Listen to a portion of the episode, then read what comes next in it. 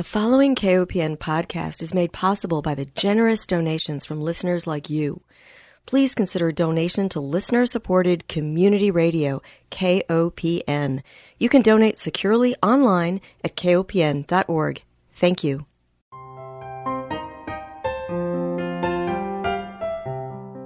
Hi, welcome to Food Sleuth Radio, where we help you think beyond your plate. I'm Melinda Hemmelgarn, a registered dietitian and investigative nutritionist on a mission to connect the dots between food, health, and agriculture and find food truth. And today I'm delighted to welcome back one of my favorite guests, Dr. Margaret Reeves. She holds a PhD from the University of Michigan in agroecology. She did a postdoc at the Ohio State University her expertise is pesticides and agroecology, and she is a senior scientist at the Pesticide Action Network based in Berkeley, California. Before joining the Pesticide Action Network in 1996, Dr. Reeves spent most of nine years in Central America, teaching and conducting research in tropical agricultural ecology.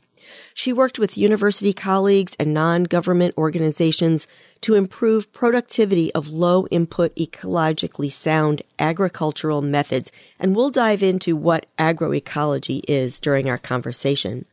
But since the early 1980s, she has worked in support of farm worker rights. She's a member of the New World Agriculture and Ecology Group and is a founding board member of the Equitable Food Initiative. At the Pesticide Action Network, Dr. Reeves focuses on regenerative, climate friendly agriculture and environmental health and justice with an emphasis on farm worker health and safety. She is a co-author of a brand new report, Pesticides and Climate Change, a Vicious Cycle, and that is what we're going to be focusing mostly on today. Welcome, Margaret. Thank you very much for having me. It's a great pleasure. Thank you very much for your report, Pesticides and Climate Change. I feel like in our discussions about the food system and climate, and of course they are intimately related because agriculture is very much dependent on a reliable climate, we really don't talk about the role of pesticides. And I was hoping that you might help us pull back the curtain on why this is such an important topic. Can you tell us how pesticides and climate change are related? Absolutely. And uh, thank you for the question. And that was really the central part of this report, as you point out. So backing up a tiny bit, pesticides we consider really as the linchpin of industrial agriculture that is dependent on chemicals, pesticides, and fertilizers alike. And so we talk about many of the ills of agriculture. We know from recent research that agriculture generally contributes about a third of all the greenhouse gases emitted in the world. But the piece of it that we don't talk about really is the pesticides, and there in fact hasn't been that much research on it. So we delved into that to ask the question and try to answer it about what is the role of pesticides with respect to agriculture's contribution to climate change and greenhouse gas emissions. So that was the gist of this. And we found out that pesticides are contributors in a number of different ways. And what's really important is looking at the entire life cycle. First, we saw that pesticides contribute greenhouse gases in their use in the field, especially fumigant pesticides, and I can talk about that in a little bit more detail. But we went all the way back to the manufacture of pesticides. The vast majority of pesticides are derived from fossil fuels. So that is the petroleum extracted from the earth and then manufactured into various products that are the precursors of the pesticides and the amount of energy used to produce the pesticides from those precursors. And in fact, it takes about 10 times the amount of energy to produce a kilogram of pesticides on average it varies quite a bit, than it does a kilogram of fertilizer, nitrogen. And that's interesting because we know about the connection between fertilizers and the evolution of nitrous oxide, an important greenhouse gas. Mm-hmm. nobody was talking about pesticides. Well, I think that this bears repeating. The the fact that petroleum products are necessary to produce synthetic pesticides. I had no idea. Right. So it's both the materials that go into them and the energy required to formulate the pesticides and transport them and apply them. And then once they're applied, additional emissions of greenhouse gases. I want to go back to something you mentioned, and that was fumigants in particular. I failed to mention that along with this excellent report, you've also hosted two webinars, and I will provide links to those webinars as well as the report in our show notes. But you've got an image of a field, and I'm assuming this is in California, where a fumigant is applied to a vast piece of land, and then a plastic sheet is applied on top of the soil. I'm not familiar with that kind of agriculture. I'm based in the Midwest, and so I see the herbicide applications to mostly genetically modified corn and soybeans. An increasing number of pesticides and herbicides, I might add. But I've never seen a field covered with fumigants and then plastic on top. For our listeners that are not based in California, tell me about this practice and how often is it used and for what crops? It's used for a number of crops, but the most obvious one that one sees frequently in the fall, and it depends on where in the state, but along the coast is strawberry production. And soil fumigants are gaseous pesticides. They either turn into gases immediately or applied as such, designed to penetrate the soil profile. So they have to be very mobile. They have to be gaseous because they have to penetrate this three dimensional soil to kill nematodes and bacterial and fungal diseases of plants. And we can get to those agricultural systems that don't have those problems and don't need fumigation, but in these large scale monoculture production of strawberries and some others. What they do before the season is they cover the field in plastic so that those gaseous fumigants don't escape, so that they stay where they're supposed to stay until the plastic is released or they escape in small amounts. So not only are you applying the fumigants in really large quantities, more than other pesticides because they have to fumigate this large three-dimensional volume.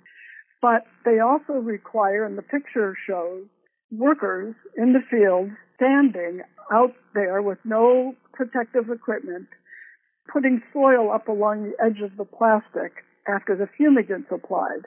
So the fumigant itself, we can talk about its their direct contribution to greenhouse gases. They're highly hazardous, very toxic, and you've got workers in the field standing right there covering the edges of the plastic, and then you've got the plastic to deal with after the fact. So what happens to that plastic? It gets dumped. There's no way to recycle what is called film plastics. You can recycle the soda bottles etc. But there's no effective recycling for these film plastics. Wow. And so mostly the fumigant you're talking about is sulfuryl fluoride, is that correct?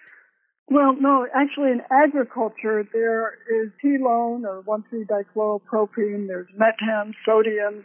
There used to be methyl bromide, which took, oh, 20 or 30 years to finally mostly get rid of. So there are a lot of different, well, there are a handful of fumigants used in agriculture, but sulfuryl fluoride we highlighted because it has about 5,000 times the potency of carbon dioxide as a greenhouse gas. 5,000 times. And sulfuryl fluoride is used some in agriculture, but mostly to tent houses. So you might see it in urban settings. And it's also used to fumigate produce and grain in storage. Oh my. Yeah, it's incredible. And so some of the other fumigants that I mentioned have been shown to increase nitrous oxide production in soils by seven to eight times what is in the untreated soil. And nitrous oxide has about 300 times the potency of carbon dioxide. So remember when we talk about the potency of greenhouse gases, it's all relative to carbon dioxide. So people are familiar with carbon dioxide emissions from burning fossil fuels and whatnot, and that's the standard by which to compare. So we've got nitrous oxide, 300 times more potent. Of course, methane is an important greenhouse gas. And then we've got sulfuryl fluoride as a specific fumigant that is also a greenhouse gas. And you also mention how these fumigants and other pesticides and herbicides affect soil, microbial, and fungal communities that are, of course, the non-target organisms, but they play a crucial role in soil carbon sequestration. So it seems that we're getting a double whammy in that not only are we getting the greenhouse gas emissions, but we're also destroying the very beneficial organisms that help provide healthy soil, healthy plants, healthy communities, and carbon sequestration. Correct. Carbon sequestration, and I'll just say the, the nitrogen cycling. So, super important role of the soil microbial community is the cycling of carbon and nitrogen.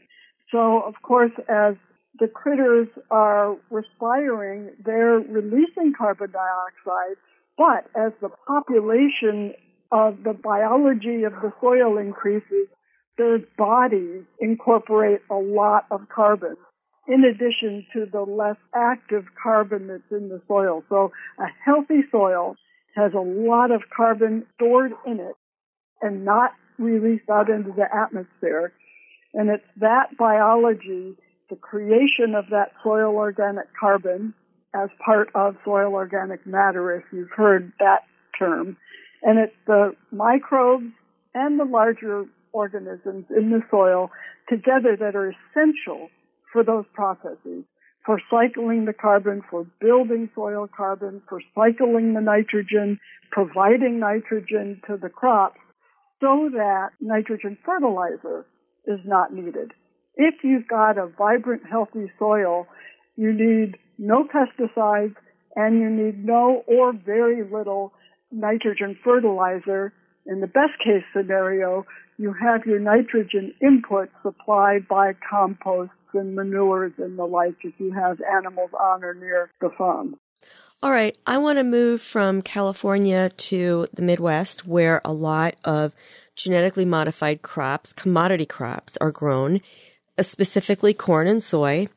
And of course, the first generation of genetically modified crops were resistant to spraying with glyphosate. And you've got a statistic here. You're talking about the energy used to produce herbicides.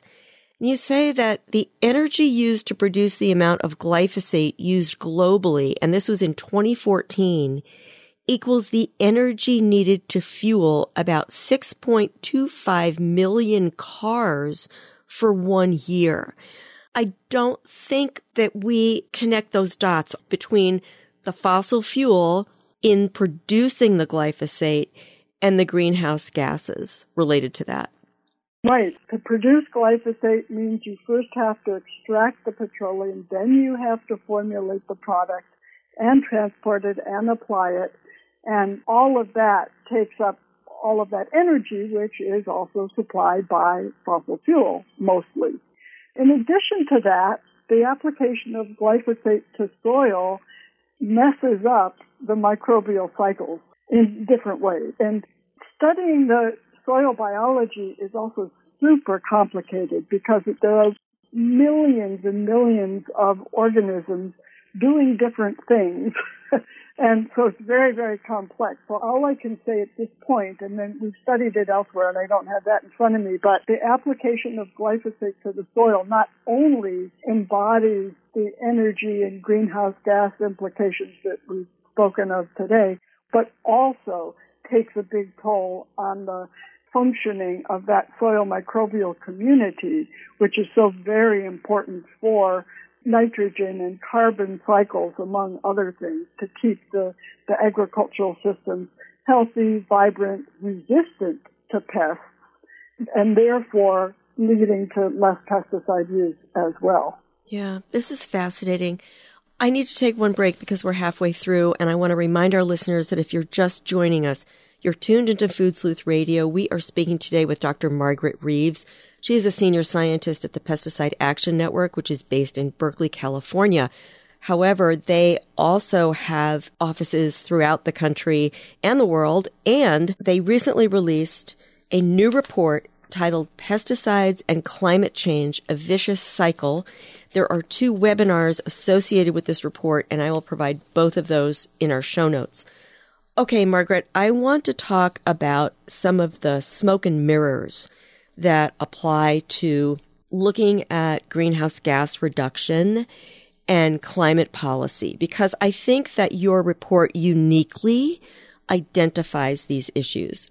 The first is we are seeing more quote unquote climate smart labeling and climate smart practices, one of which includes no-till agriculture, which is accompanied by the use of herbicides.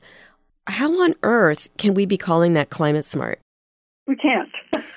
that said, one of the key pieces of agroecology, which includes the very good practices of building ecosystem biodiversity and healthy soil, etc., one of the associated practices is no or minimum till, but done in a way that is not accompanied by the use of herbicides. So in agriculture, one of the problems is weeds, or oftentimes the problems are weeds, with parenthetically saying that when you've got highly diverse systems that with the ground covered all the time, actually weed problems are way reduced. But let's go back to where weed problems are considered very, very important.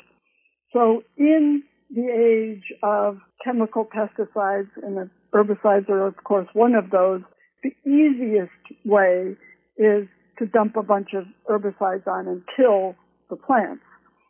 The more costly way is having people, labor, to cultivate the soil or machinery to cultivate the soil. And so there are different ways to cultivate and some of the really exciting tools and methods are being developed by and for organic producers all around the world.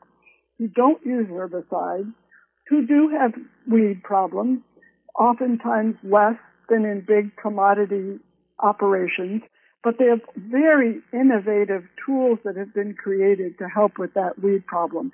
And yes, no-till is very important because if you disturb the soil with tillage, then a lot of that good organic matter will become oxidized and will basically burn off. So it's very good to keep the soil less disturbed. No-till sounds good, but how you manage it matters a lot. Mm-hmm. All right. Another term precision ag.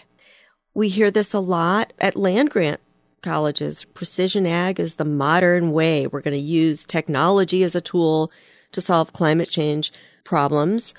What is precision ag and what's wrong with that? Great question. And yes, technology is the boon for agriculture. And in many ways, there's some very important methods and technologies, like I just mentioned in organic production, some very good new tools.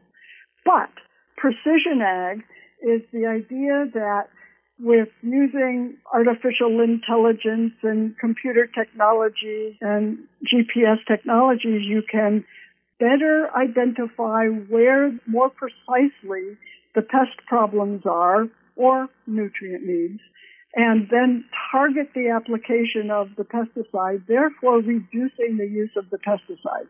So that in and of itself is a tiny step in the right direction, but it does nothing to eliminate the dependence on pesticides.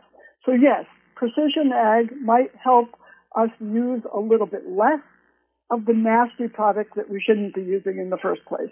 Mm-hmm. So really the focus should be how do we create biologically healthy, active, vigorous, vibrant agricultural systems that do not rely on pesticides in the first place.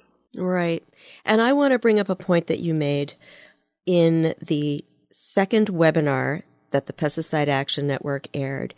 And it was a comment that you made about public land grant institutions. And was it the Rodale Institute way back in 1953 who predicted that our land grant ag institutions would be dominated by research funded by and for the agricultural industrial system? that was a great magazine that I found. It was the magazine that was published by what is now the Rodale Institute. Yeah, and I, quite frankly, I, I wished I had kept that article. But yes, you're absolutely right.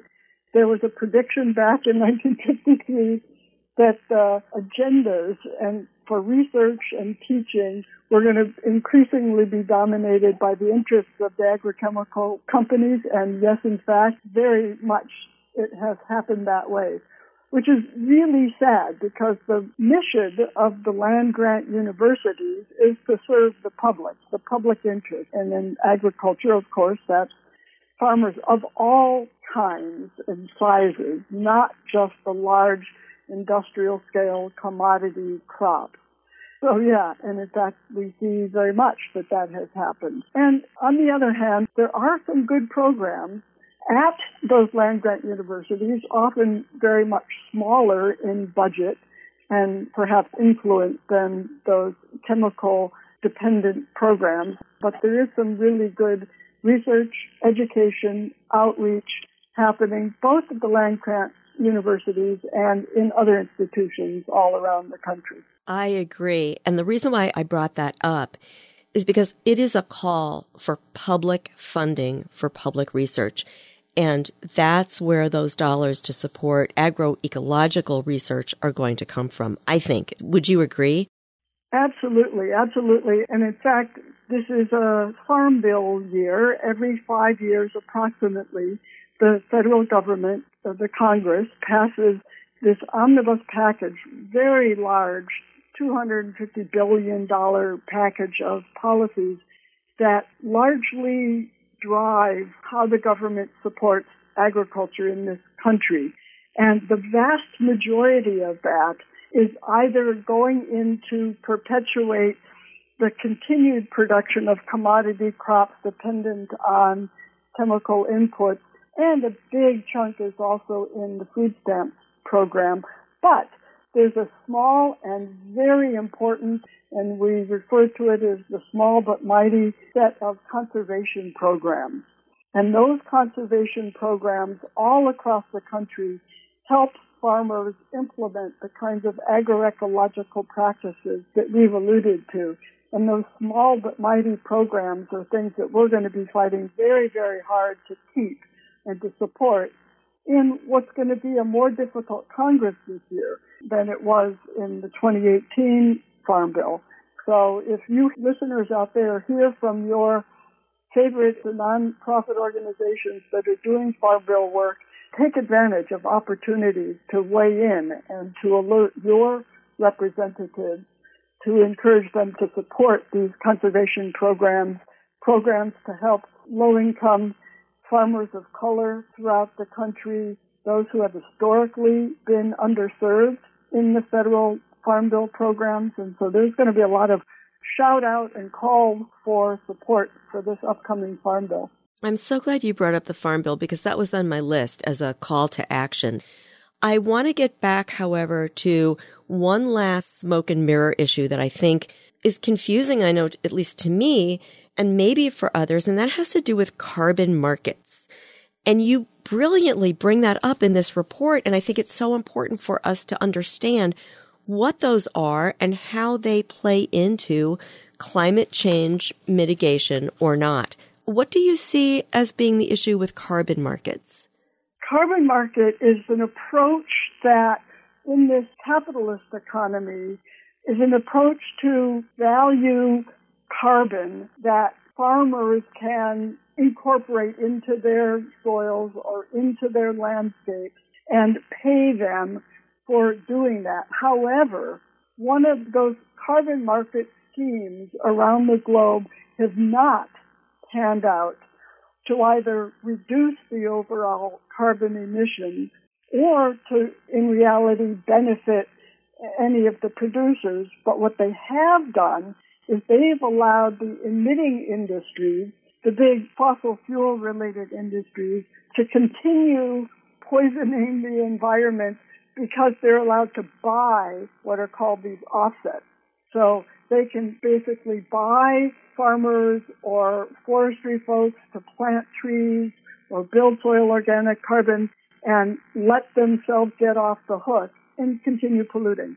So that's one of the most egregious examples of the carbon market. And the other forms just have really not panned out as being effective. It's really hard to figure out what the right cost is, the cost structure, and if you charge too much, nobody's going to pay it. If you pay too little, it's irrelevant to the practitioners. And really the bottom line should be not who's going to pay me to do this carbon sequestration, but do I get a fair price for the crops that I grow and the crops that I sell while I'm protecting the soil, protecting the water, protecting the air, protecting the community and the workers on my farm. Those are the things that should be valued. Those are the things that should go into a fair price for the farmer for the food that they grow and a fair price to the workers who work on those farms and a fair price for the food that people pay as long as people make enough money so that they can buy the food. And that that food dollar should go to the farmers. The vast majority should go to the farmers, not to the processors and the retailers and the big box stores. Right. Well, Margaret, this report is truly informative and it's easy for the reader to get a big picture view. We're out of time. Is there any last message you want to leave our listeners with? Just please visit our website at www.panna.org and you can see a lot of information about the campaigns we're working on and of course the science of these different areas about pesticide impacts on communities, on workers, and of course agroecology. Thank you. What I love about this report is it connects the dots between climate change, how we produce our food, and the critical role that synthetic pesticide use plays in increasing greenhouse gas emissions and the fact that this discussion about synthetic pesticides has really been omitted from the climate change solution conversation. So credits to you and the Pesticide Action Network. I want to thank our listeners for joining us. Remind everyone that Food Sleuth Radio is produced by Dan Hemmelgarn for KOPN in Columbia, Missouri. But most of all, I want to thank my guest, Dr. Margaret Reeves. She is a senior scientist at the Pesticide Action Network based in Berkeley, California. She holds a PhD in agroecology from the University of Michigan, and she has a postdoc from The Ohio State University. Dr. Reeves, Margaret, thank you so much for being my guest today and helping us understand a much bigger picture when it comes to climate change. And thank you very much for covering this important topic.